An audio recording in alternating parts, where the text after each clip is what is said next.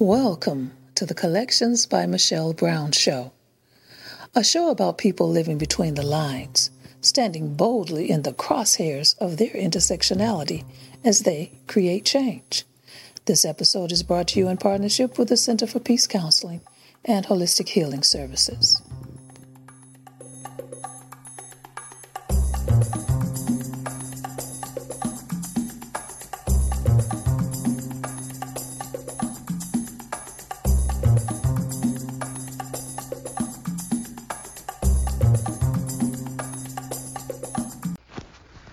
Welcome to Collections by Michelle Brown.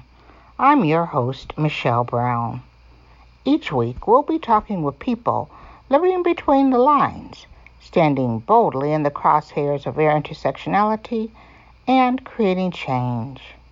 Today, I'm joined by the founder and CEO of Kamora's Cultural Corner, Kamora Herrington. Born and raised in Connecticut, Kamora calls the city of Hartford home. For 15 years, she was the mentoring program coordinator for True Colors. True Colors is a nonprofit organization in Hartford that works to ensure that the needs of LGBTQ and general minority youth are recognized and served. True Colors manages Connecticut's only LGBTQ mentoring program. Herrington has offered cutting edge community programs in Hartford for decades and is recognized for her groundbreaking work. In 2019, she founded Kamora's Cultural Corner. The Cultural Corner is a community space where people learn how to use their unique and shared identities to make genuine connections with others. Their work is driven by cultural humility. Cultural humility is the ability to maintain an interpersonal stance that is other oriented or open to the other in relation to aspects of cultural identity that are most important to the person. The Cultural Corner serves, celebrates, and uplifts Hartford's diverse families and individuals who are black and queer, as well as the larger community using culturally humble practices. Kamora's Cultural Corner is housed in the location of the former Kabbalah House Community Cultural Center on Albany Avenue. Moving the center into a space with a history of welcoming marginalized communities into the larger Hartford community just made sense. Kamora has been able to collaborate with some of her now adult True Color kids in the programming at the center. A proud lesbian mother of two sons, Kamora's personal mission is to create a space so that families can love their children. Well, Kamora, welcome to Collections by Michelle Brown. How are you today? I'm doing wonderfully. Thanks for having me on, Michelle. How are you? I'm doing good. you know, it has been a minute since we've seen each other. I'm always reminded of it when I see the pictures of your baby boy, who's now a little boy. You know, I mean, and how time flies. So fast. Now, honestly, so in the last few days, I've been going through a lot of old pictures and just trying to pull out a lot of my queer work has been documented, and a lot of it's been documented through photos. And going back to all those old NBJC archives, it's just this has been a long and wonderful walk, an interesting walk, but it's been going on for a while. Mm-hmm. Now you're originally from Connecticut, right? Yep, this is where I'm from. This is where I was born. Mm-hmm. And you, I know that you moved from different parts of it. Um, where now you're in Hartford. What give us a sense of what Hart, West Hartford is, or Hartford, Connecticut is like. Hartford is, um, and this is a, Hartford is a capital city that's economically depressed, and that I like to say that we've got a chip, low self-esteem, and a chip on our shoulder. Mm. I love my city. We're a beautiful city. We've got some of the most beautiful artistic human beings doing. We've got great communities in Hartford, and we have no money, and we've got the reputation that goes along with that. So all the again, we're a capital city, so the majority of our land isn't taxed. Um, our schools, our school system, um, about 20 years ago, Sheff versus O'Neill, which is um, a landmark court case that was supposed to desegregate the schools, and in many ways did, but then created this new type of segregation where many of our kids are bused out. So my child, who should be going to a neighborhood school, is going to the school in our neighborhood, but it's not a neighborhood school. The resources are going to other schools. So the, that whole, I hate to say it, but that American inner city under siege feeling mm-hmm. is here. There's there are many people, other people living in mid-sized inner cities or cities in America have an idea of what I'm saying. Mm-hmm. Now, your mom. I mean, and I, what I love is like you have an, an older son, and then you've got your your younger son. But you okay, and you're also unapologetically a member of the LGBTQ community. And talking about all of this, you chose to raise your families there in Connecticut. yes, yes, I did. mm-hmm. I, I did, and I um. Well, with my oldest, we we left for a while. We went um up to upstate or upstate. We went up to Boston, north of Boston, to a very very small town up there, where it was it was a beautiful seaside town, and there are all of the social ills that we are going to go with a beautiful, idyllic, um, white New England seaside town when you're the black lesbian mom who is a single mom to a black male child. Um, so there are there have been all the challenges, but I was born here, so I'm I've lived outside of Hartford. Hartford is where I was born and raised. So the center that I'm opening is on Albany Ave, which is it's the Ave. Okay, so that's it's Black Street, USA, in Hartford. Um, you know, 125th Street in Hartford, and I've now got my black les. My, you know, I'm a black lesbian with my black gay community center, cultural center here on Albany Avenue in Hartford, and that's huge that I can do it and come back here because there hasn't been space. And so for me growing up, there wasn't, you know, you have you have got to straddle all of your different communities, all of your different identities, and deal with the fact that I mean, here in Connecticut, black, lesbian, single mom, I had Isaiah, or I had Joseph when I was 18. There's a lot of judgment and a lot of barriers that come with that. Um, but it's created a place where now I can do this right in the middle of the hood, and it works, or it's working. Mm-hmm. Um, yeah. Mm-hmm.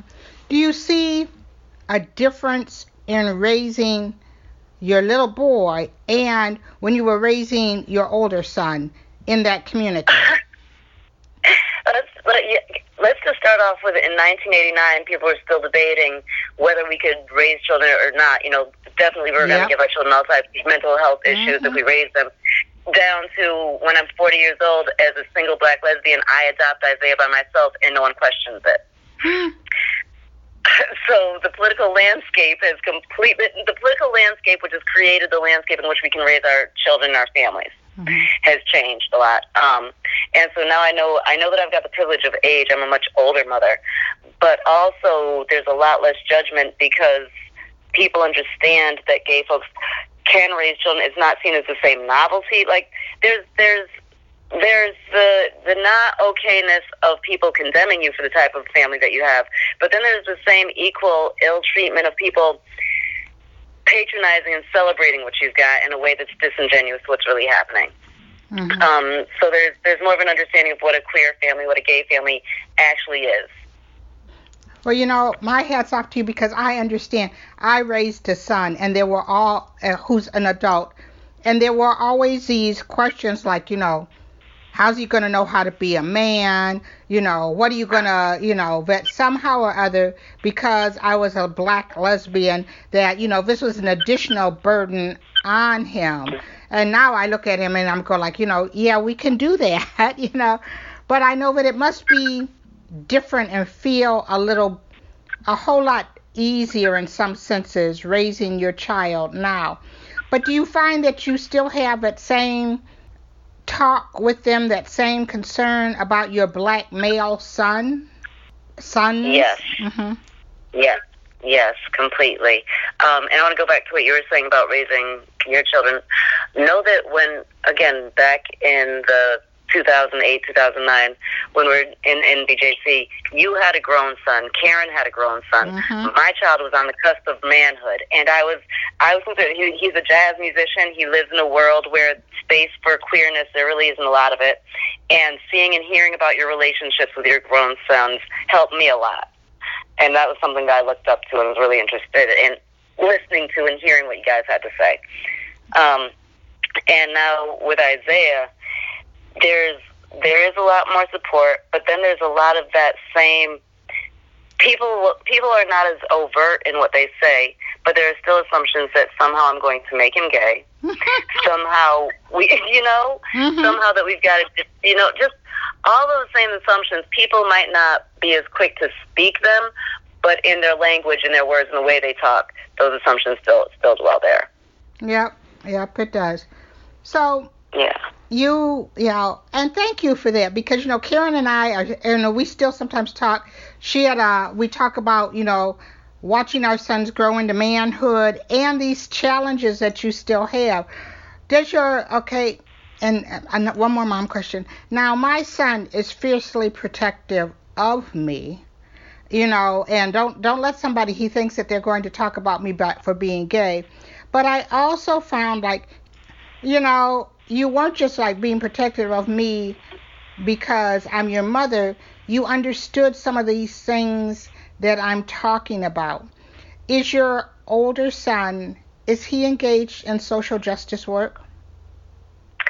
He is. He really is. And so he right now he's working on a campaign in Maryland. Um, to to he's doing he's environmental justice and he's working on a campaign to to and to get rid of some pesticides and it's intricate.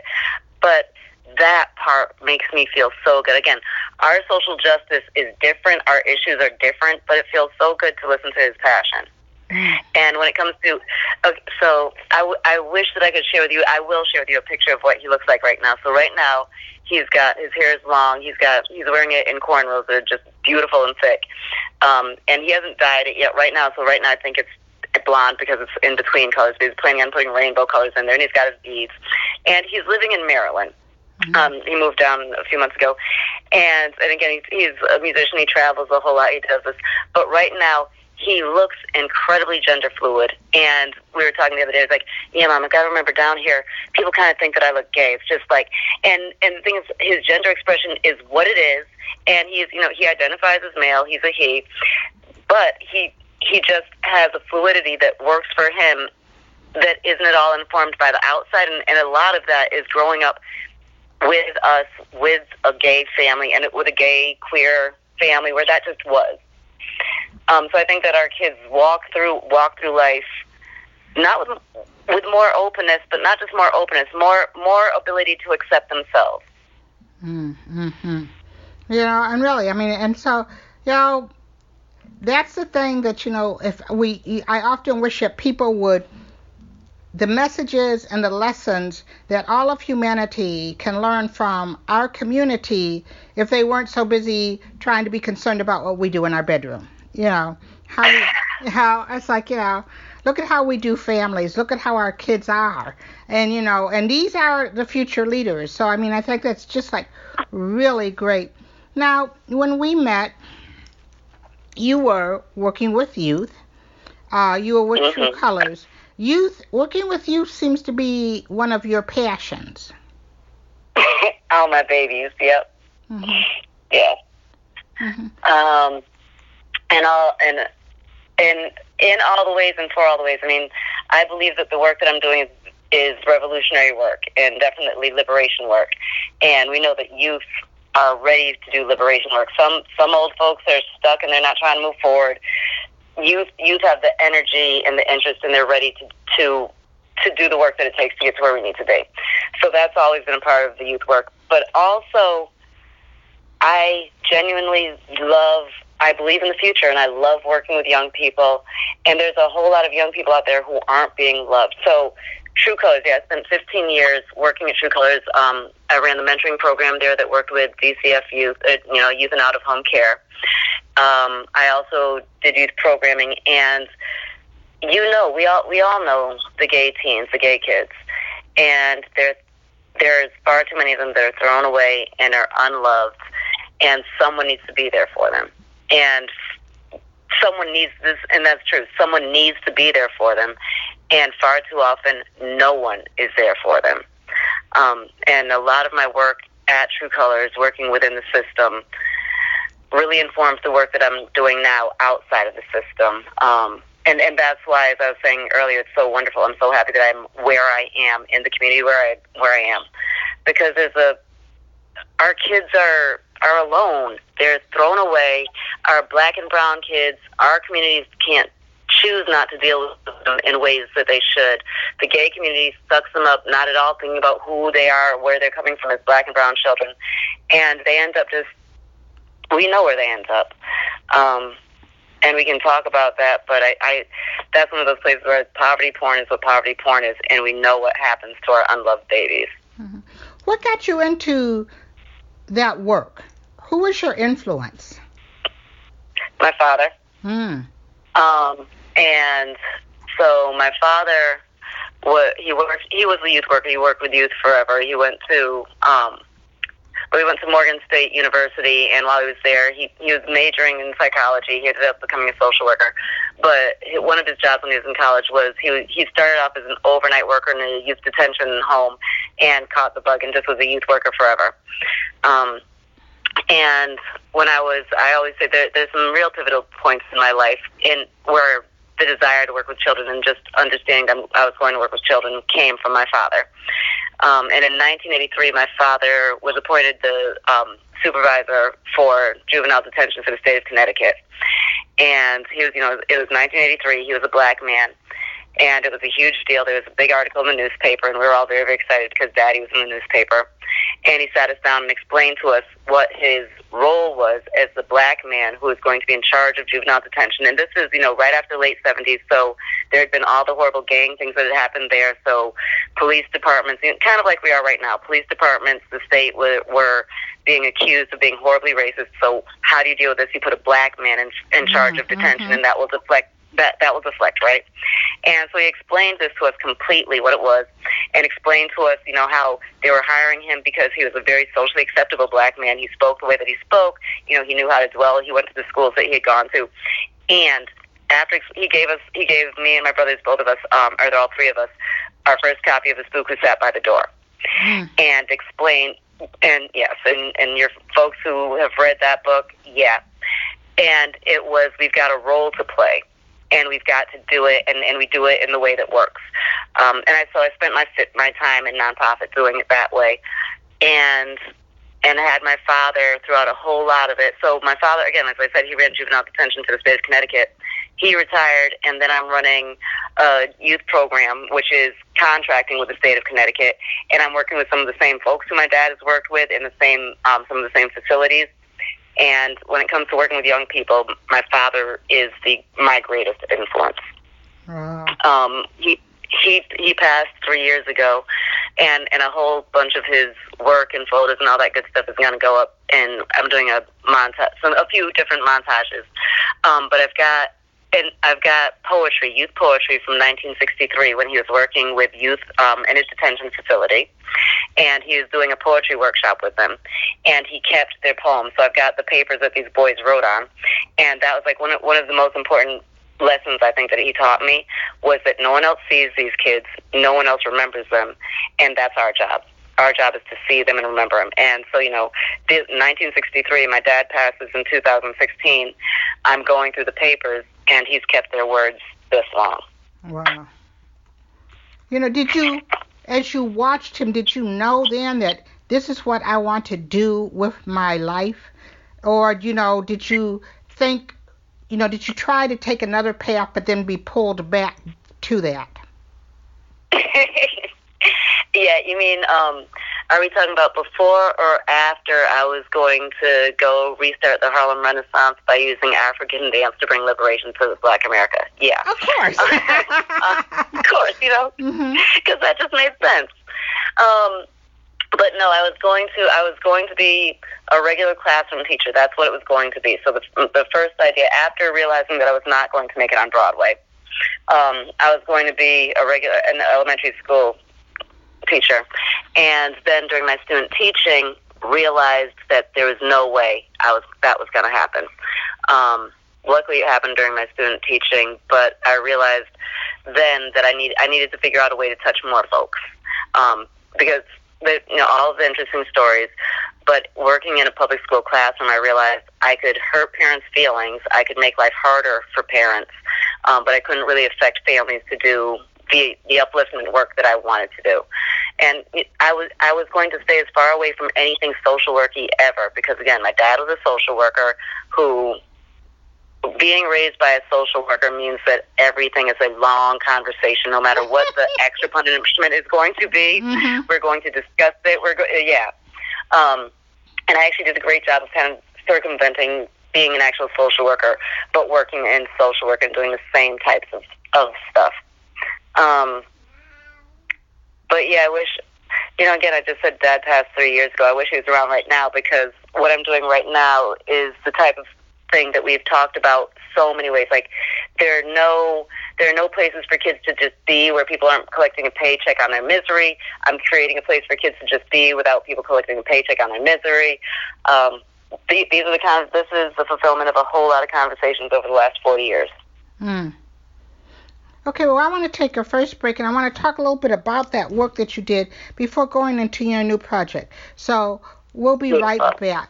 If you're just joining us, I am speaking with Kamora Herrington, the founder and executive director of Kamora's Cultural Corner in Hartford, Connecticut, and we'll be right back.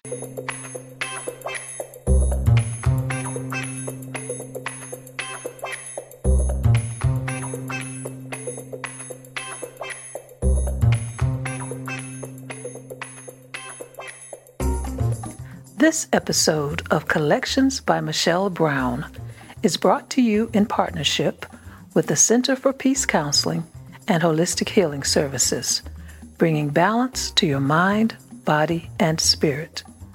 For more information or to schedule an appointment, visit the center at www.thecenterforpeacellc.com.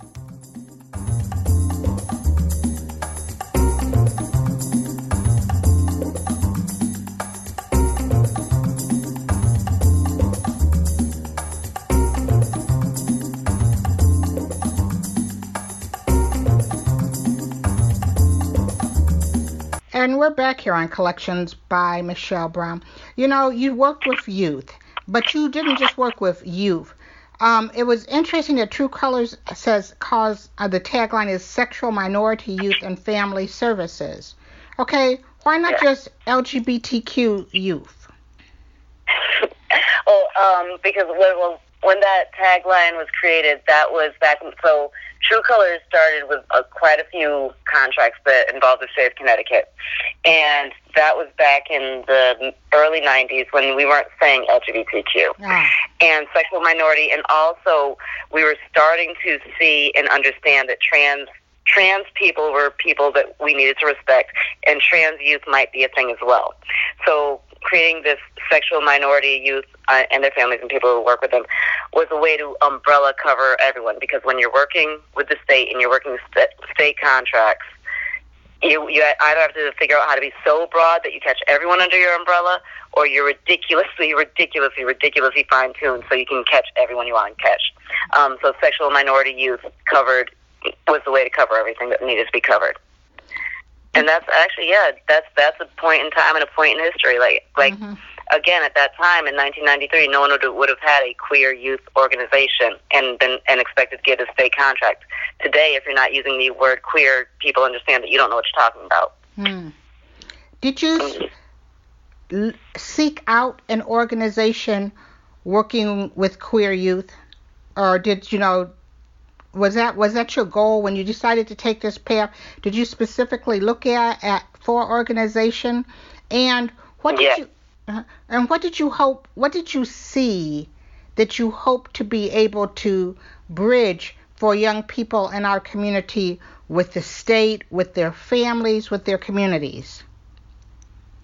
Um, so, so yeah. So, um, when I moved back to Connecticut from Massachusetts, the goal was I I wanted to work with queer youth and queer black and brown youth, and I wanted to work with that population because this that was we're around 2000 yeah 2004 2005 and the idea of GSAs and gay teenagers being in high school and being out is happening on a national level. So we, we've known these kids you know when we were in high school so I was in high school in the 80s there was the one out gay boy and his life sucked and everyone else was in the closet because he didn't want to be robbed because Rob's life was nothing to envy at all.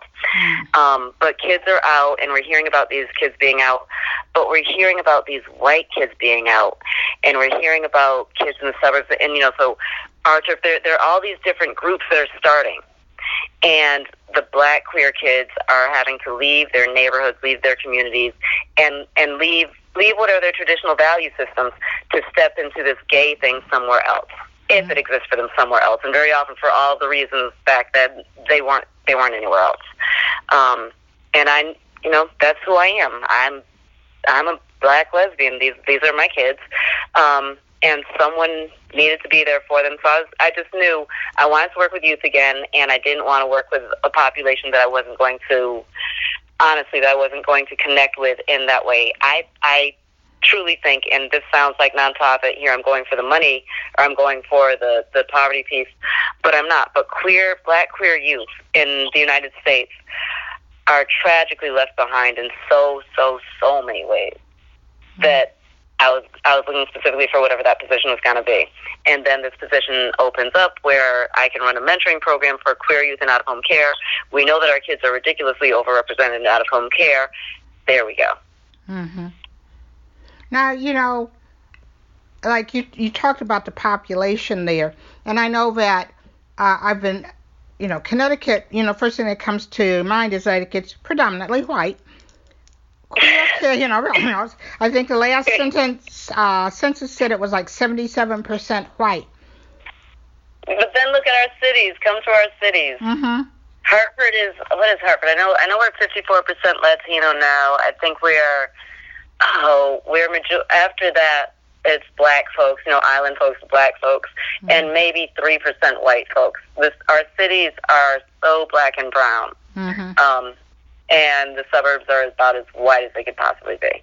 You know, because we here have we have the Ruth Ellis Center here, and one of the things, you know, like sometimes people go like, oh, well, you know, it's just like for urban youth. But like you said, many of these kids, they might come from suburban areas. We also see suburban kids because, you know, for we may have come a long way, but it's still not easy to be a queer youth anywhere. So they come into the city, and if you look at the city, cities have a different complexion to that.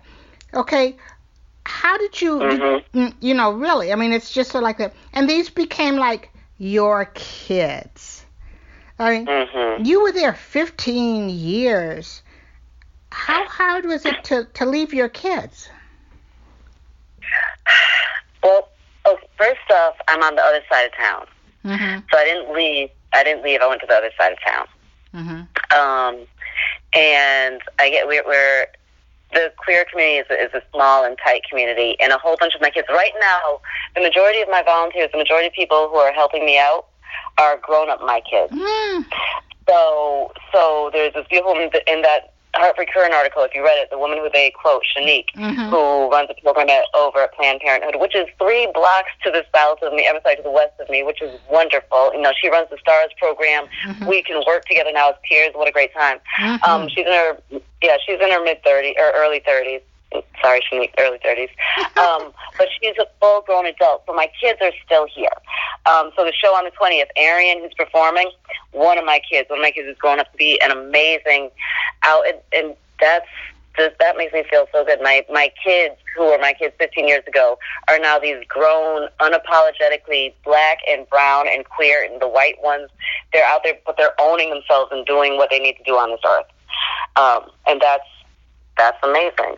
Um, and again, so uh, for Pride, the, um, we're having a youth Pride party on the 14th, and there's a group that's actually another outgrowth of True Colors, which is Q Plus, and they're going to be running the open mic night before the Pride Party. So from seven to eight, there's an open mic, and then from eight on, there's a Pride Party, and Q Plus is running that. So we're all right here. I mean, one of the things that you see around, and definitely in poverty-stricken areas where there are a lot of nonprofits, we act like these all these different programs are serving a whole bunch of different people, and they're not. There's a there's a finite number of youth in a community. There's definitely a finite number of black youth. There's a, definitely a finite number of black queer youth. Um, and, and Kamora's Cultural Corner is not at all just for black queer youth, but there's, there's a very small number of these kids. And if we're all touching them, uh, if we're all working them appropriately within in the ways that we're supposed to, then they're going to be supported wonderfully. Um, but when we think about them as, you know, these are the kids that belong to this program, these kids belong to this program, these kids belong to this program, they don't get the rich experience of living in a community, in a true community that, that they need. Um, so that's, I enjoyed, I, man, True Colors, again, going through all these photos, trying to figure out what I put up. True Colors was a whole lifetime of a whole lot of greatness and a whole lot of learning and a whole lot of everything. Um, with amazing kids who I haven't left and I haven't lost. Mm-hmm. Um, and again, right on the other side of town, so those kids can come on over. Um, one thing, as I've been talking about True Colors with folks, there's, as I say, you know, unapologetic. We are coming from an Afrocentric Black queer perspective. That's talking about how we care for each other, how we create inter intergenerational space completely, and it's not excluding anyone. Everyone is included, and they get to step into this new, different way of being because we're used to being in Eurocentric cis het space all the time. You know, I mean, because I was talking to, I was in Atlanta over the week, and I was talking to someone, and you know, and we both share the NBJC time, and we both share that amazing period when you know we were doing things like going to the White House, we're in D.C. and everything, and you know, and I'm sure that you have your share of a little awards, but isn't it seeing those ones who were your kids who are now you're working with and they're doing taking it on and continuing in ways that maybe you wouldn't, but you can see your handprint on it. And like you said, they're now they're your peers. Isn't that the greatest reward? Yes, yes, yes, yes. Um, it fills my heart listening to. I so I, I got to facilitate an arts panel in June for Pride Month this year, and facilitating it, there were young people and young people and not so young people who I'd worked with, and just listening to them speak and hearing, knowing where they were coming from. Again, like my kids. I worked intimately with my kids for years on end. Like if you were in the True Colors program, you were probably there for for three, four, five years. And listening to them share the, the life experience and how that life experience shapes these humans that they are, it's it's the most amazing. It feels great. It feels wonderful. The, the pride in them, the hope for the future, the knowledge that we can do this. It's amazing. Mm-hmm. Yeah, I imagine it is. I mean, because really, that's what I stop and I think of when I see someone you know, and it's like, wow, you know, and and you see them hearing you say how you looked at Karen and I and how we were with our sons and how you looked at that and and it you thought about how we were and, and, and that intentionality that we were for our kids. That is like, you know, there's no award in the world that's better than that. So, you know, like you said, yeah. that intergenerational mix that's going on. And I think that that's just like so you decided to leave. Okay. Yeah. How did you know it was time? Oh, a, a, a few a few things. Um, so when you realize that you've got to that that you're trying to figure out how to justify the grants rather than doing the work that mm you know is the important work that needs to be done because you're you're really grant dependent that has a lot to do with it.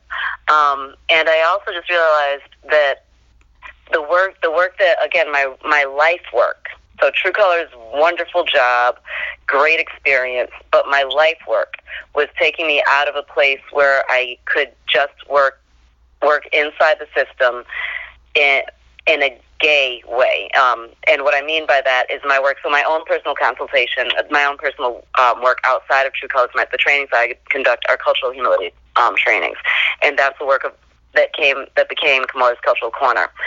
So over over like the last decade, I've been teaching cultural humility classes, putting together my own trainings, which encompass everything together. So we're not doing a queer youth training. We're doing again cultural humility. Who am I? How do I fit into this world? How do I fit into this room? How do I fit into a space where I can work in harmony um, and trust and respect with other human beings? And I, I, for the last probably for the last four years, I've been teetering in that place of okay, so when I make half of what my salary is doing my own consultation, then I'll leave. Okay, so when I can definitely pay for my own health insurances, um, but but I knew that that that change was on the horizon at some point. But I'm a black single mom. I had mm-hmm. my first mm-hmm. kid when I was 18. The fear of stepping out on my own, that complete fear, was just there there in all the ways that it was. Um, but finally, it was time for my oldest. Like I said, Joseph had moved down to Maryland. Life is what life is. So there's some stuff that happened to create a place where it's time for him to move. Um, and it was time to step out and do this. So my first plan, honestly, was that I was going to work from home and do Kamora's Cultural Corner. So as you read the Kamora's Cultural um, Corner as a physical and or metaphorical mm-hmm. and physical space, the funny joke about that was I was writing up my own regular business plan, which was speaking of that I I go out and I do my trainings in your space, and you know we can do this in a public space, but really not considering having my own space. So I've had people come to my house for consultations forever, but if I'm going to have the business, I'm going to be working out, but figuring out how to work in other people's spaces and work and how to work virtually. And then Kabbalah House, which is the building that Kamora's Cultural Corner is, that the Kabbalah House has been there since 2009, and I've done trainings there. I've taught classes there. I've worked with so Swan and Abazero, the people who own it, or who who are transferring ownership now, um, but who owned it, who you know, we knew each other, we respected each other's work, and every so often they'd say, "Hey, Kamora, you know, do you want to work over at Kabbalah House? Do you want to run it? Do you want to run programming?" Well, no, I'm doing other things, and it just it wasn't the right time. And as I was do, stepping out on my own and writing up my business plan, Swan called and said, "Hey, Kamora, um, we've really, you know, we're, we're we're getting ready to sell. We're about done. So would you like to come over and and run it?" And I came over and we discussed it, and it just made sense. And so now I've got the physical space where I can do a whole lot of other stuff out of it. You know, it was interesting as I was reading about how you're talking about about Kabbalah House that you know over here had African designs and a Hebrew logo.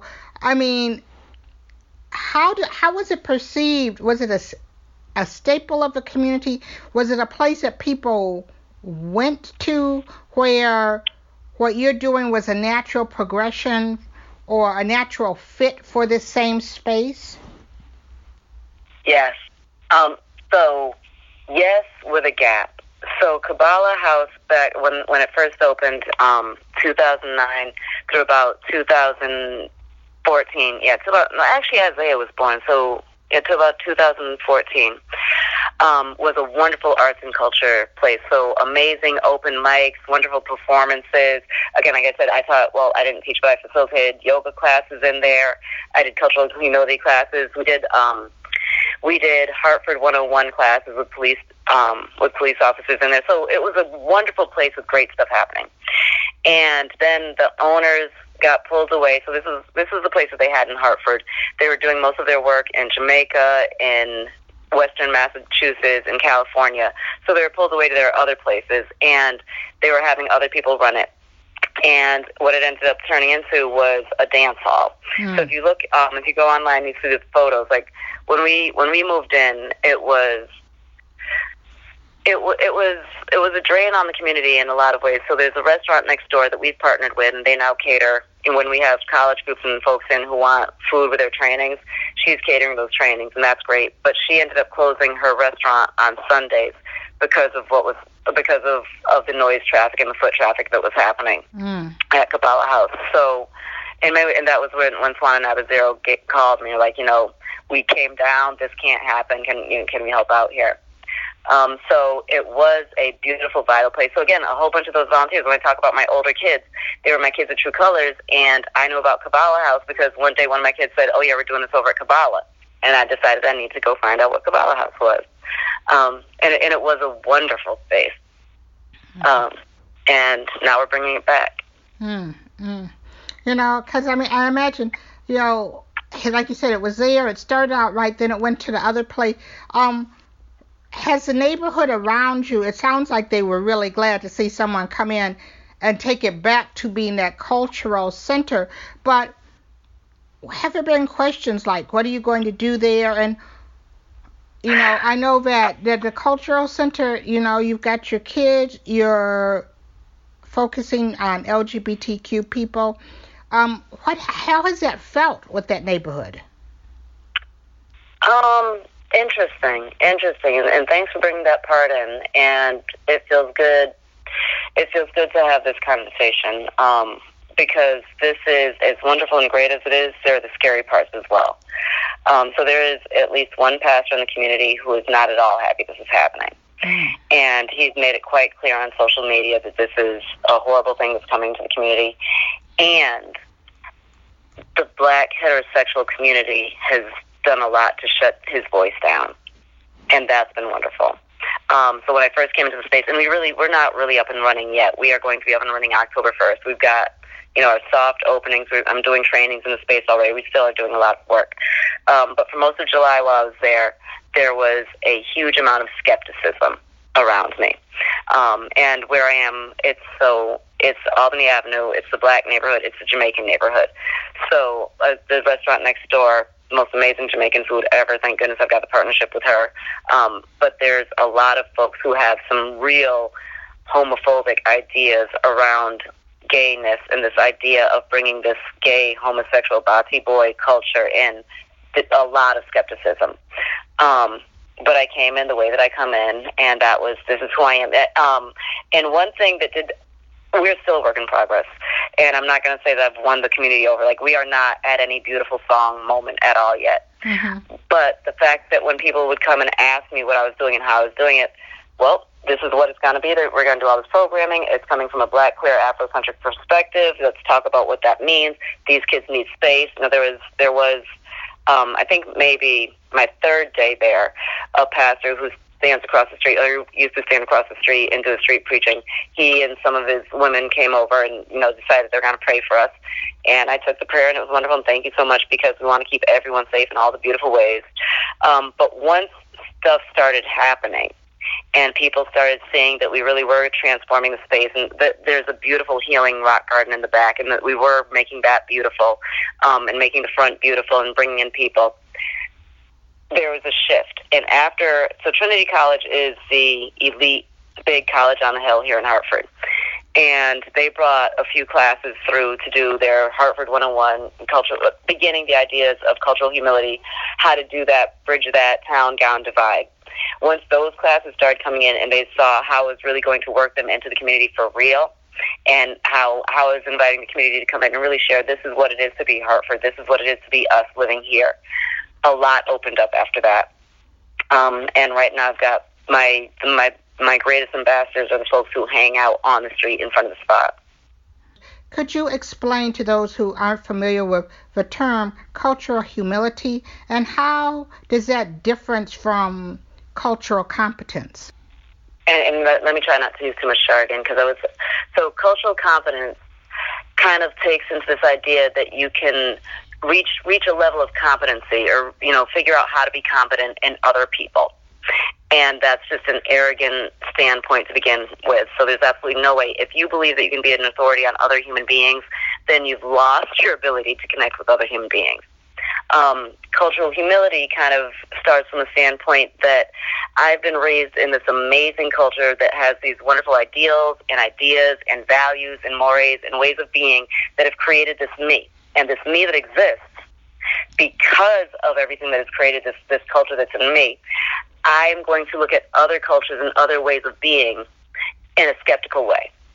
So I need to be able to humble myself and realize that these things that I find weird and strange and these things that I feel as if I can't connect with are just me looking from my lens and my beautiful, my beautiful culture and my beautiful place and not a place of inferiority or something to be skeptical about other folks. Um, and I think, I think that's a decent way to summarize it. Mm-hmm. Um, but really, cultural humility means figuring out how to decrease yourself, but use yourself to connect with folks who are different. Mm, hmm So, you know, and it seems like those ministers, you know, if they took a moment, that, that you know, they'd get it. But we know that sometimes they need to take more than a moment, sometimes several seats before before they get it, you know. But how you know, being in this space, does it give you an opportunity to not only talk about it, to teach it to other people, but to practice it? Yes. Mm-hmm. And yes. how do you?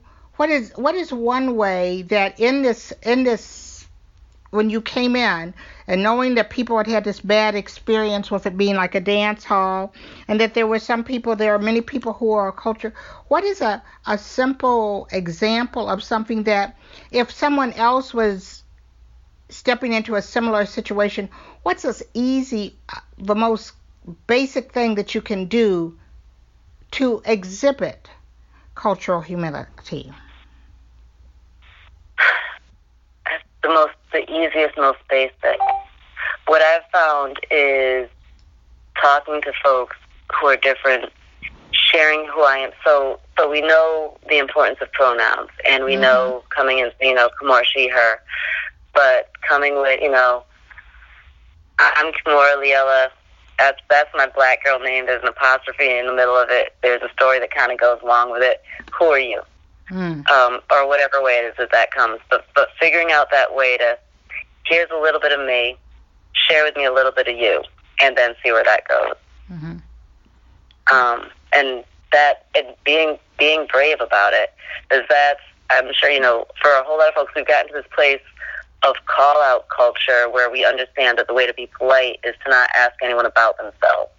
You know, to, to, to just you know we're we're just gonna we're all the same. Here we are, and that and that's that's one of the things that has been most disappointing of over maybe the last decade. Watching as we as it appears as if we expanded the whole LGBTQIA to the queer community. We've really created a whole lot of new boxes and new, a whole lot of new ways that people have to just fit in, mm-hmm. rather than saying, "Hey, this is who I am. These are the words that I use for who I am. You know, who are you, and what are the words that you use for who you are, and, and what do they mean?" Like this morning I did a um, training for the Public Allies program, and we started off. One of the things that we did was put them in you know small groups of people and said, okay, so what I want you to do in your small group is talk about the culture that you come from. So talk about your culture, and then we're going to come back and report back on it. And immediately the conversation started. Um, and after a mi- about a minute, I stopped the room and said, okay, so since you're all talking about culture, what is the community agreement that you came up with? So what is what's the agreement on the definition of culture that your group came up with? At which point they all just stopped and realized, oh, everyone just assumed that when she said culture, we all understood what she was saying. We were all using the same de- definition. Rather than saying, okay, when she said culture, I thought it meant this. What does it mean to you? It's putting a lot of extra words on stuff but creating a space that says, no, I really want to make sure that we're on the same page. I really want to make sure that we're talking about talking about respecting and getting to the meat of who we are and what the conversation is. So we can't talk about what our culture is. We can't talk about our community is until we've decided and understood what we mean by those words. Mm. You know, and I think I agree with you. It's sort of like the more letters and things that we add to it, like you said, it's like putting people in boxes. And you you often thought, I mean, I know that back in the day as we've been doing this work, that I thought that the ideal would be like, is that we would be able to break those boxes and redefine what it means to be, you know, black, queer, lesbian, gay, you know, that you weren't like so so strictly into boxes, but often you hear people from the LGBTQ community really trying to put people in boxes and those who are different often say that they feel like outsiders. Yeah, and that's that's got to end. That was yesterday. So, like I said, we're not really open. But yesterday, 17 year old Jamaican bisexual girl just kind of came in off the street with her friend, you know, male who was heterosexual but very, very, very effeminate. And two of them were in there, and she just you know, sat down the corner, and it was really nice to hear them talking about how how nice it felt in there, how cool it was in there, because they're outsiders, and they're going to be outsiders wherever it is that they go. Mm-hmm. That's just what it's going to be. And if you can create a space that's a space just whatever, let it be an oasis, but a place for the outsiders, that's wonderful. Because when we don't do that, then the outsiders have to figure out how to then put everyone else in box. And it just it turns into this place where everyone is working so hard at proving that they're okay in a fake way that we continue to as we expand and grow. Cause again, the same thing. I was right there with you. We're going to expand these boxes. We're going to come up with all these all of these ways that everyone can be, so that we can just expand it and recreate it. And we just end up, in many ways, looking like we're trying to recreate a, cis, a cisgender heterosexual world inside gay gay culture. Mm-hmm. All right, and you know you go. This is not yeah. so, what we did all of this to be. Know. Uh, no, no, it's not. No, when I'm celebrating my black queerness, and when I'm when I'm looking at what I can do at True Colors, and like I'm sorry, not True Colors, the Kamora's Cultural Corners, I did a lot of it True, at True Colors. But you know, one of our big fundraisers each month is going to be the rent party, and mm. the rent party is going to be a Harlem Renaissance style rent party, and then we can talk about black people, and we it's me, so we're always talking about it. Um, but we talk about what those extended families look like, and it's a great migration that's happening as people are coming up north. You know, so this family would come, and then this other family would send a cousin and a nephew, and these people had to depend on these extended family networks to take care of them. And hey, now let's talk about black queer folks because this one got kicked out of their house, and that one got, or just just queer folks in general we've gotten kicked out of our houses, so we create our own little house, and this is our own little family, it's our extended family. It takes we take care of each other. Okay, beautiful. From a black queer perspective, we take care of each other in this wonderful way. Um, being being completely um, wait, oops. I'm sorry, that's my phone. But being completely intergenerational and celebrating our elders and celebrating the words and wisdom. So here, one of the great groups, amazing groups that we've got is a group called the Journey Riders and the Journey Riders are older black gay folks who do spoken word, but also um, recreate old black queer folks from the Renaissance, uh, from the Renaissance, but just from history. So they've got. So Mel, what does Mel do? I know that Mel does uh, Langston Hughes. He does a monologue and a couple other spoken spoken word pieces. And Regina, right now, I'm horrible because I cannot remember what Ma Rainey's. Um, I'm sorry, not Ma, Moms Mabley. Mm-hmm. Moms Mabley girlfriend, whatever her girlfriend's name was, Regina does a whole piece about her and what it was like to be mom, um, mom's girlfriend. And those folks are going to be at Kamora's Cultural Corner performing at the rent parties because in black culture and black queer culture, we love our elders. We we might try to hide from them, we might not hang, hang out with them, but we know that that's where the wisdom is, and we know to respect that.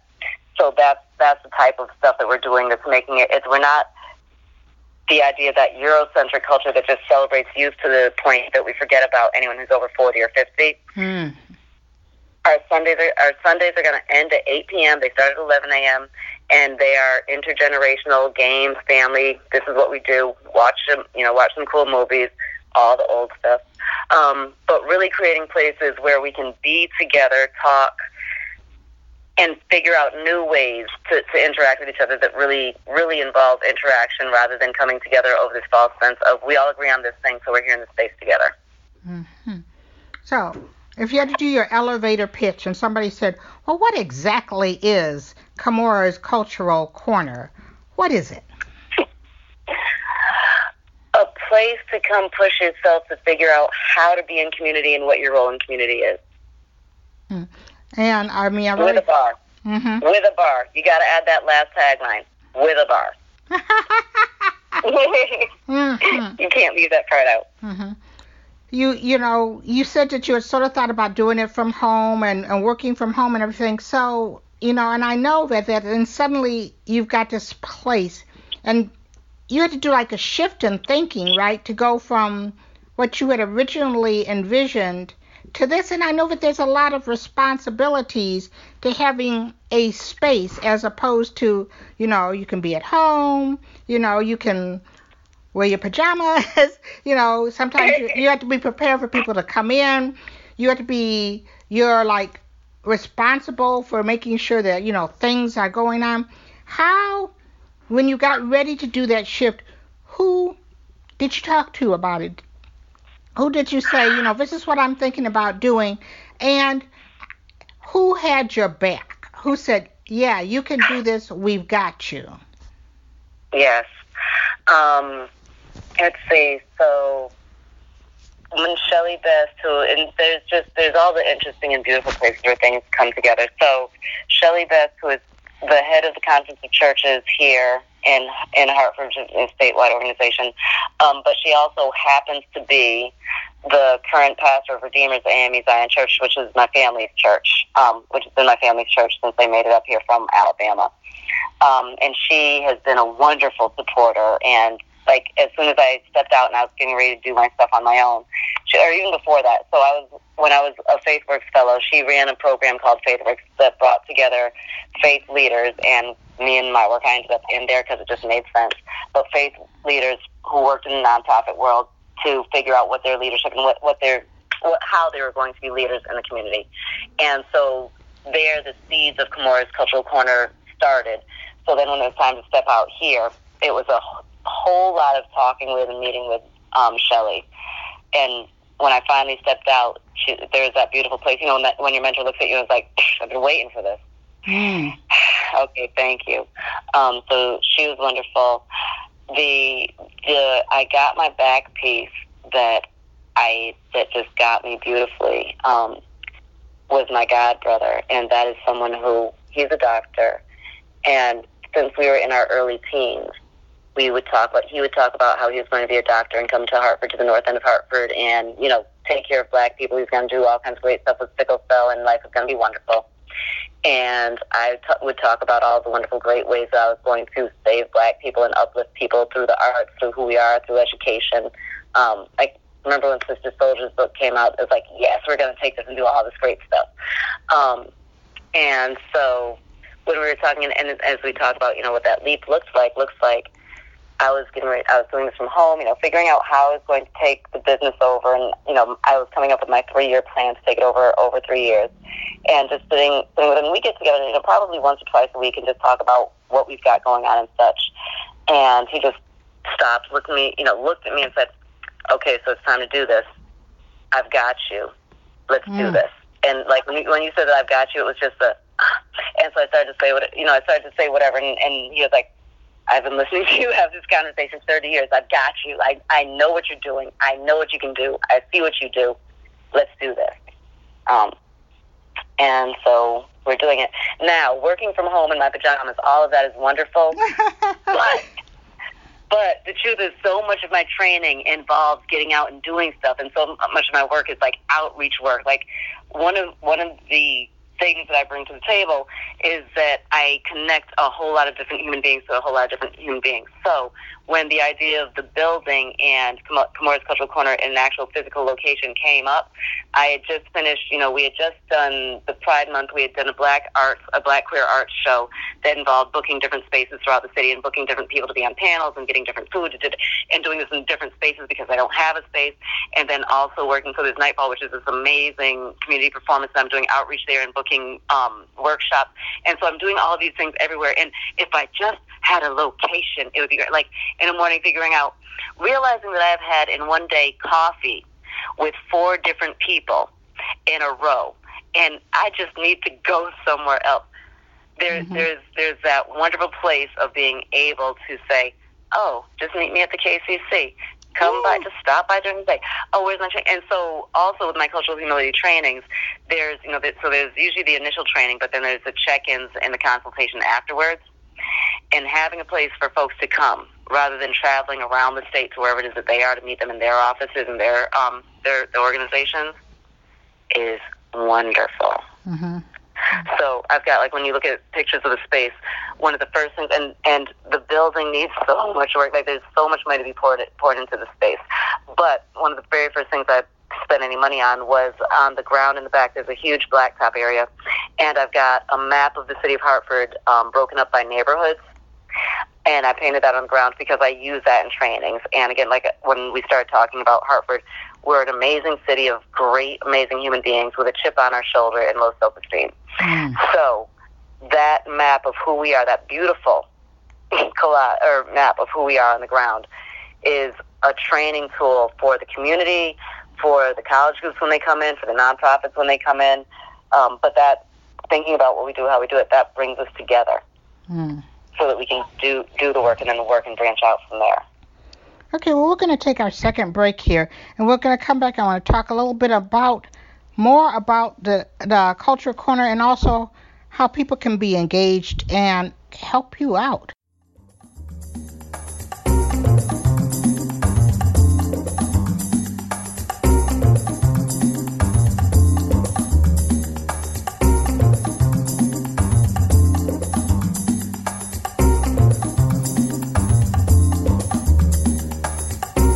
Collections by Michelle Brown airs every Thursday at 7 p.m. You can subscribe now and listen to the podcast on Blog Talk Radio, iTunes, Stitcher, or SoundCloud. Be sure to like the Collections by Michelle Brown Facebook page and mark your calendar so you never miss an episode.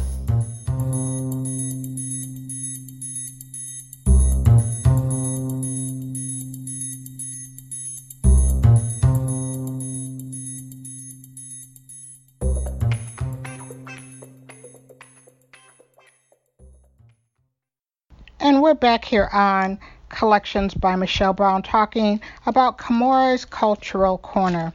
I was reading one of the articles about it, and you said that we create and navigate brave spaces with the intention of building and supporting organic community connections. Brave spaces. I like that. Although I have seen some organizations, some things where they talk about brave spaces, but they aren't really engaging the community, even though they know that the community around them, sometimes engaging them can be hard. How important is it for you that the KCC is a brave space? That is a core value.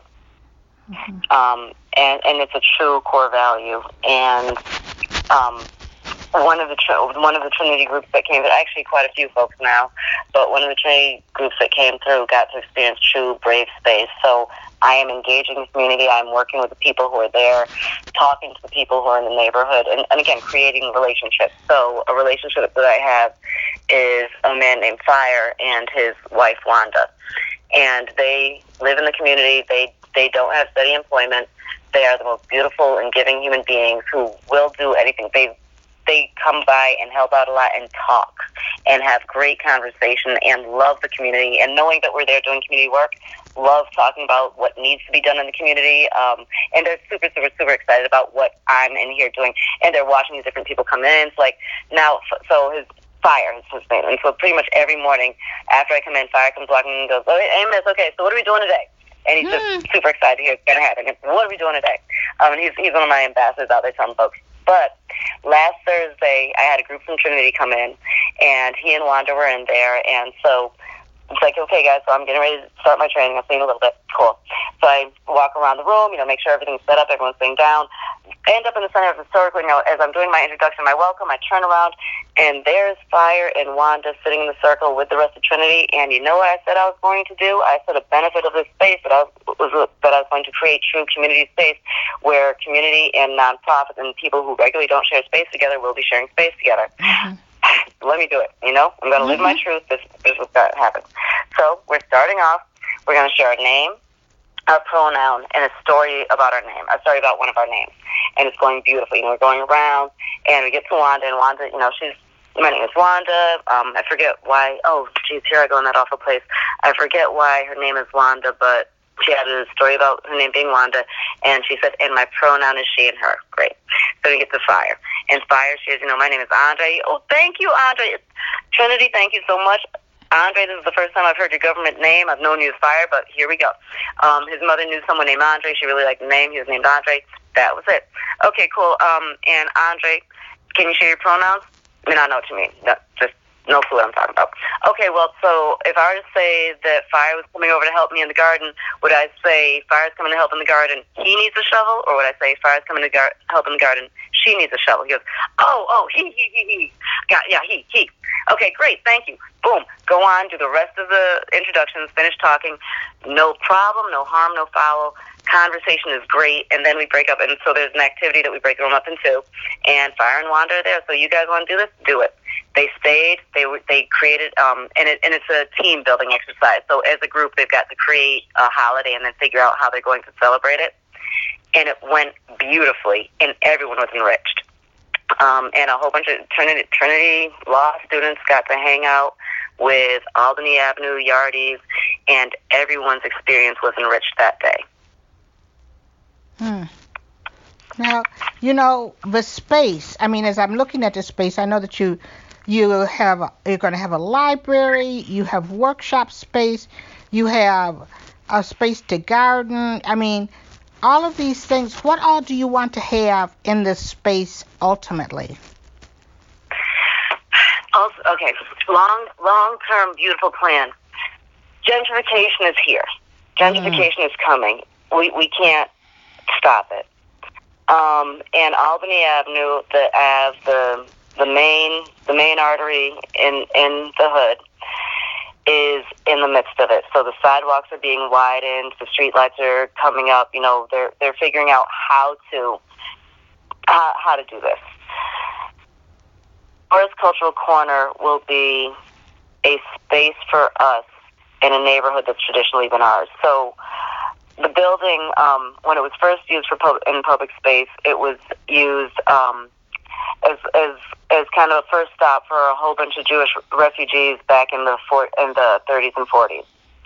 And then years later, it was the Trinidad and Tobago Club, and so it was a place for a lot of folks from from Trinidad and Tobago.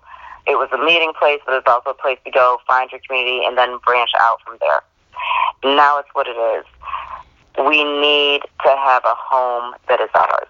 Mm-hmm. We need to have a space that, and, and when I say Afrocentric, I'm saying a beautiful black space that's ours, a space where we can go and heal. Um, in a space like in, in DC, we know that they've put plaques up to remind us of, of the fact that we've been there. In Brooklyn, folks are holding on in the ways that they're holding on. When I talk about what the dec- what what the decor on the inside is going to look like, there are going to be walls filled with pictures reminding us. So, so when I talk about Hartford history, those pictures are going to start off from when the neighborhood that we're in was a Jewish neighborhood. And it was a neighborhood of a whole bunch of Jewish refugees who were not liked by the people who did not live in their community. Mm. And then it then it turned into the black community because black folks were not loved or respected anywhere else. It's what they had. I'm we Michelle, we know we're black lesbians. We we're in that place where one of our communities is often pitted against the other community. Mm-hmm. As as gentrification comes in, how often do cities go out of their way to keep the gay people safe from the black people? Right. Mm Mhm. In the in the neighborhood where in the black neighborhood where gentrification ground zero is happening, people in the neighborhood, it's it's being talked about every day. You know they're not doing these sidewalks for us. You know this isn't for us. You know this isn't for us. Where that's happening, we're creating that place. That's that's our place. Um, so the community center now, the, the building has amazing possibilities. The second floor is going to be healing space. I want to expand that out. Um, you know, we're talking with other folks who have beautiful. There's a lot of beautiful folks who love the city, who've got great vision for what can happen in the city um, and and what can be happening by us, for us, for us, by us, however you want to say it. Um, but a lot of what we can do. So as I'm building this is a healing space. I'm and, and and I'm focusing on the second floor is really going to be well the library will be up there, but the second floor is primarily going to be going to revolve around women's healing. But I'm talking to beautiful men who are doing men's mental health work in the same neighborhood, um, and really figuring out how to how to lay the groundwork, how to have that groundwork and that infrastructure there for us. I mean, we're, we're traumatized people today Mm-hmm. And as they continue to change our neighborhood, as they continue to change the face of our city, as they continue to change everything around us, that stable network needs to be there, and, and we're working hard to be a a huge anchor for that. When you, when you look at that healing garden, there there are women. It, along with membership, you get usage. There's all of that, but there are women in the neighborhood and, and some street preachers in the neighborhood who understand if there's a woman who needs space to be, this is a space to bring her. Allow her to come back here to be. Hmm. You know, I think the other thing that is important because gentrification comes and then people are think about gay people. But you know what? Often they forget that there are black gay people and that be, that being gay we didn't turn in our black card that you know we can get pulled over harassed you know gentrification hurts us as much as it does the black community. And the fact that not only are you holding that space for the you're representing the blackness of it and and hopefully that you know because i mean i was at an naacp thing and i was telling i said you know if i get pulled over i'm driving through the suburbs at night there's no card i can pull out you know and go like oh look i'm gay. Never mind you know. Mm-hmm. if i get followed around in the store there's no card that i can go by. You don't have to follow me. I'm gay. No they see that black face and we see every morning we wake up to that and how important that it is in the as you see this gentrification coming that you're there and you're talking about community things things that ancestral things for our community right there in the heart of it but also as an openly gay woman. Yes. Yes. I am so here in Hartford. One of the hats I wear is I'm the chair of the LGBTQ plus commission, um, and I, you know, I do all of my political work and stay out. But the reason why I'm the chair is because when they were bringing the commissions back, you know, I heard the rumors, and I, you know, I knew that the commission was coming back, and one of the charges of the commission was to make sure that Hartford was safe for gay residents. And I had, that with with what was going on in the city, I had an idea of what that meant, and so got myself on the commission and the idea no one on the commission was thinking about when they're thinking about gay residents they have and i don't know what the shorthand for neighborhoods are is, is where you live but downtown is rich and white mm-hmm. and north end is poor and black mm-hmm. and i know that there are lots and lots and lots of North End queer people who are not safe, who are not safe at all. They're not safe from the police. They're not safe from their neighbors. They're not safe. They, they aren't safe to use the local resources. They are not safe the charge of the commission, no one was thinking about their safety. People were thinking about the safety of potential queer people, gay people who would want to move to downtown Hartford. So, what do we do to make sure that it's a wonderful and safe and welcoming place for them?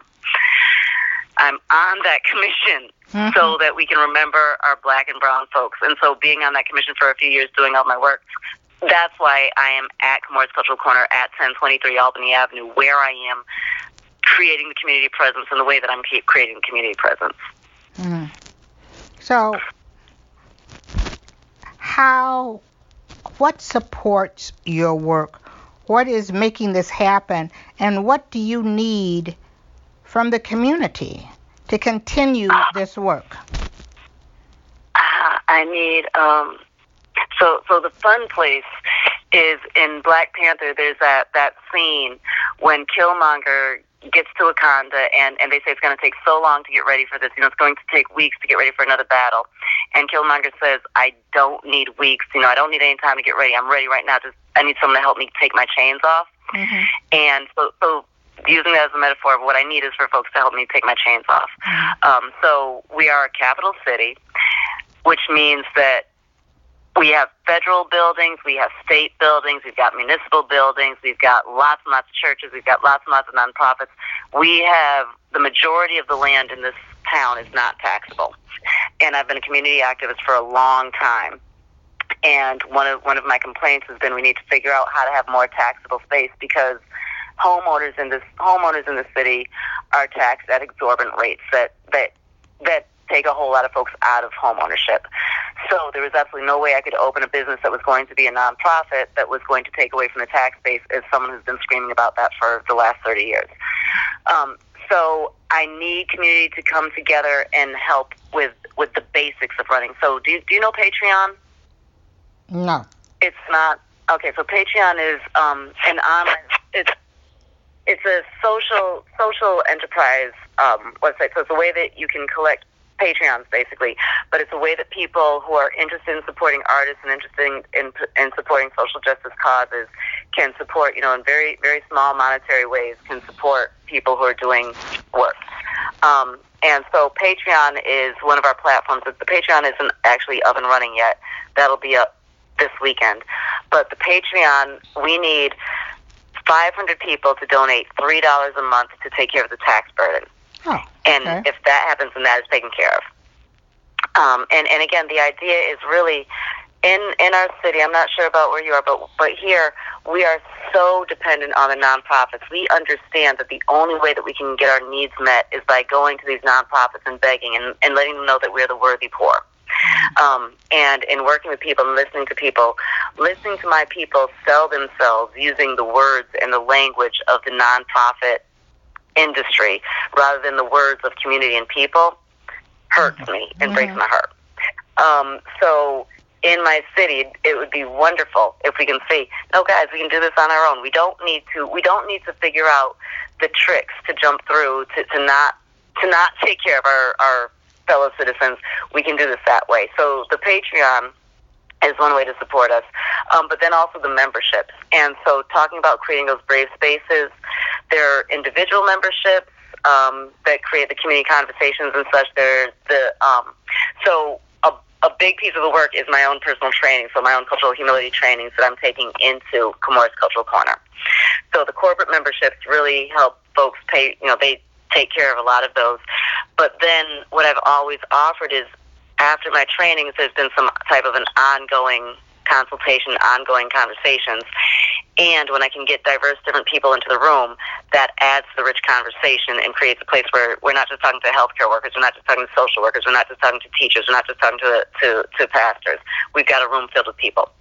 Um, so when people become members of Kamora's Cultural Corner, they're invited to some special cultural humility trainings um, with the idea that those are creating those brave spaces. So people buying memberships and taking part in those in that program as individuals, people buying memberships and taking part in that program as corporations, and then people supporting the Patreon. And then on top of that, just people booking the trainings. And the trainings, what I offer is amazing. If you're if you get to the website, I think Olu's page is up there, but mm-hmm. Olusanye Bay runs the Engaged Mind Sangha, and so he'll be doing his mindfulness trainings there. And Go, who's who's this amazing artist. There's going to be some amazing quality programming. So buying the memberships is what we need for the money, but buying the memberships creates community and really helps us create a place where, where we can help humanity. No, I saw because I sounds lofty as heck. Mm-hmm. I saw the membership, you know, and I, I saw that on. I don't see, like you said, the Patreon. I don't. That's not on the website yet.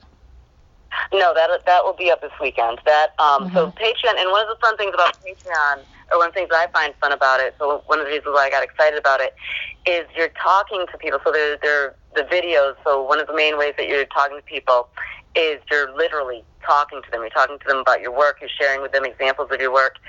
And so I love the work I do. I love the conversations that I have. I, and I think that a whole lot of folks would benefit from just hearing the conversations that happen in, in the trainings that I do.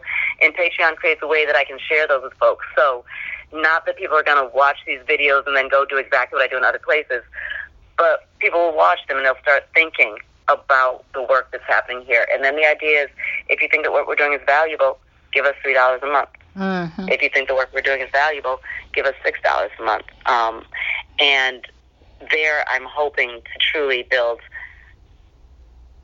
build I would say in some ways build an online community, but build a place where we can actually start thinking that coming from a black, queer, Afrocentric perspective could be beneficial for us all. That maybe, maybe the ways that we've been doing things forever aren't going to move us forward. Mhm. Mhm. I mean, and when you think of, like you said, three dollars, six dollars. I mean, you can't go into one of these fast food places and come out with anything, you know, for six dollars, let alone three dollars. and the thing, and if, without getting sick, you know. But the fact that you're you're, you're investing when you look at the pictures, I mean, I love the picture of the backyard. I mean, you know, it's like it's a place where you can sort of see you want to go there, the things that are going to be offered, where you can come in and even learn and take it back to your community and do that. I mean, the memberships, I think that there's a lot of very doable ways that people can be engaged and involved in it. Um, I know that you're. Go ahead. Well, one, one thing I was going to say is so in the memberships, the partnerships that those create. So with the or and so if people look at it, they'll know what I'm saying. So the orange membership, which is the the hundred dollar membership, that creates a place where you then have a membership to to supporting some black woman owned business. So Key Bookstore is again one of my babies. Um, mm-hmm. But Kamani Harrison and and a peripheral baby, but Kamani Harrison, young woman who runs, she has a black liberation bookstore that she runs. You know, very she's very much a millennial, so she ha- she pops up. She does um, pop up bookstores and art galleries and such. And so now we've got a, a membership. So she's got a membership to her bookstore where she offers book selection. She's got a liberation book club that meets. She does all this great stuff. So when you buy that membership with me, then you get the membership to her mm. which means that we're supporting her, you're supporting us. Um, there's also another woman, Yvette, who has a vegetarian food truck, and she's a you know black woman doing it using her food truck to to she's putting together her um, nutrition business and using the food food truck as a stepping stone. Um, and so she parks outside when we need food, when we need vegetarian food. She parks outside, and that membership creates a place where you then have a partnership with her, or where you have a membership with her, and you get 10% off when you buy from her food truck, and we support her. Um, so in supporting me, I've made sure that every dollar, like right now I'm having a hard time finding a juice vendor, and I'm, it looks like I'm to have to go out of the community, but the idea with the dollars is that first they go to black women, then they go to black men, then they go to brown women, then they go to brown men, and then they go local, and then we do what we've got to do beyond that. Mm-hmm. Um, but but those memberships are yes, they give us the money that we need to do what we need to do. Um, there should be actually tonight, and, and as you're hearing this, like we're in the middle of building everything right now. Um, but one of the things that should be going up are the foundational tiles. Um, and so, of course, you know, we got a whole lot of work to do in there. We re- we're retiling the floors, but for a thousand dollars, people can get a tile that has their name, their logo, what their whatever quote, whatever it is that they want on that tile. Um, but they can have those tiles. And there's a GSA that we've got a relationship with that has a kiln that does that's working really hard on doing all their wonderful kiln work. So the GSA, this is going to be one of their service zoning projects. They're going to create those tiles, um, and those foundational tiles are going to to to cover the floor in the, in the opening. Um, and then there again, it's all community work. So those thousand dollar foundational tiles, people will pay a thousand dollars for them. And for every tile that someone pays for, there's someone in the community who I love. There's a group in the community who I know is doing good work, and those people will get also get a tile. Mm. Um, so that one is we're supporting each other at all times. Reparations water is coming. We'll talk about that in a few in a few months. Mm-hmm. Um, but using using social enterprise, like I've done it. I've stepped into capitalism. Um, it's it's what I needed to do. It's, it's where we are. But using capitalism to uplift our people. Mm-hmm. So, all right, now, so we're coming into the home stretch. What is your website? And I can tell people that if you want to know about the different membership levels, um, there's a place where on the website where you can choose your membership level uh, there's a 50 75 and $100 membership level up right now. What's the website? The website is www.kamorasculturalcorner.com. K A M O R A S C U L T U. Boy, this is hard. um, but give me one second. I'm sorry, but Kamora's Cultural Corner, um, or K A M O R A S C U L T U R A L C O R N E R dot com. Um, that's the website. We also have a Facebook um, page that has a whole lot of information that we share with constantly. And then I've got an Instagram as well. And the Instagram, as we get closer to the holidays, the Instagram will will be a place where, where we're doing fundraising as well. But really, the Instagram is a place to define what our work is. Mm-hmm. So right now, the definition that I've got up there is Afrocentricity. Next week, I'll be sharing um, the definition for cultural humility because as, as I've been doing this work for a, for a long time, and as I'm doing it right now, and a lot of folks who've never heard these words are hearing them for the first time, there's that interesting place where people have heard the words before and they're defining them for themselves, and the definitions are just a bit off. Mm-hmm. So again, words sound power. The words that we use carry a lot. Making sure that as we're as we're stepping into this, and we're talking about Black, queer, Afrocentric space, coming from an Afrocentric standpoint, we understand what that is. We understand what we're talking about, and we're not excluding people. Um, and and we are not only for us but we're inviting people to step into into our world and see it from a different perspective and see what what possibilities they can find in our world. Now we started talking about you being a mom, your two sons. Okay, what do they think of Kamora's Cultural Center corner? Let's see. Oh, the 29 year old mm-hmm. is he hasn't made it up here yet. He has has told me he's incredibly proud of me. And again, that place of finally, finally stepping out on my own and doing my own thing mm-hmm. is like, good for you, mom. You know, you should have done this. You should have done this a few years ago because this is what I do. I'm going out outside and doing stuff. So lots of support from him. And the little one, again, we, we talk about this different world mm-hmm. that we live in and what it's like to be a queer mother. He loves it this, this is great. So first off, you know, we live over we live over here in kind of a quiet side of town. Kamora's Cultural Corner is right on. It's right there on the Ave. So it's an exciting place to be. So he likes the fact that there are stores close by. So that's a good time. Um, but inside, and this is what his mom does. So he he's looking forward to doing presentations. He's looking oh, forward to great. in January. He's going to host on a Sunday. He's going to host a Beyblades tournament. And so, and he my group of friends live lives that are similar to mine. They do the same type of work. So his the kids who he's stuck with, his group of friends, this is the world that they live in. So they've talked about the the presentations that they're going to do and the programs that they're going to run at Kamora's Cultural Corner. Um, so he's having a ball and loving it. And and again, it's that place where every so often I try to step outside of myself and say, what is this kid's reality for real? Because He's got the crazy lesbian mom 30 years ago. Mm-hmm. You know, 30 years ago, it would have been a serious liability. And now, you know, today he brings in a newspaper article and gives it to his teacher. And whatever it is, regardless of what she truly believes or truly thinks about it, when I come to pick him up, she's like, the article is wonderful. We put it up. Did it?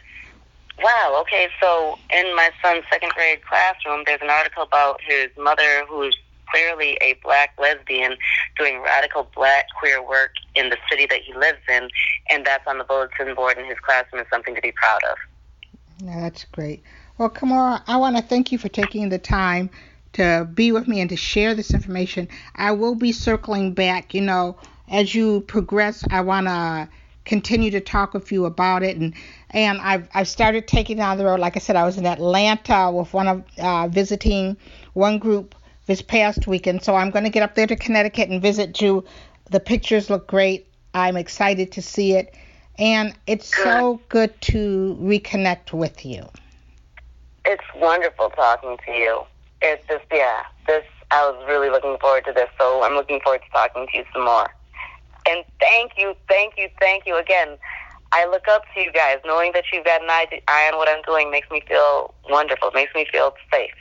Thank you. I want to thank today's guest, community activist and founder of Kamora's Cultural Corner in Hartford, Connecticut, Kamora Herrington. Be sure and follow Collections by Michelle Brown Blog Radio on Facebook, Twitter, and Instagram. And let us know if you have a suggestion for a guest or topic for a future show. You can listen to this or past episodes of the show on SoundCloud, iTunes, Stitcher, or Blog Talk Radio.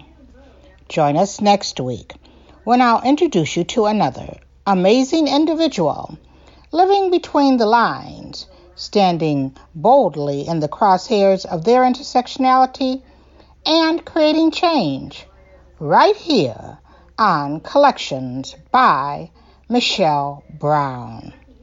Thank you for listening.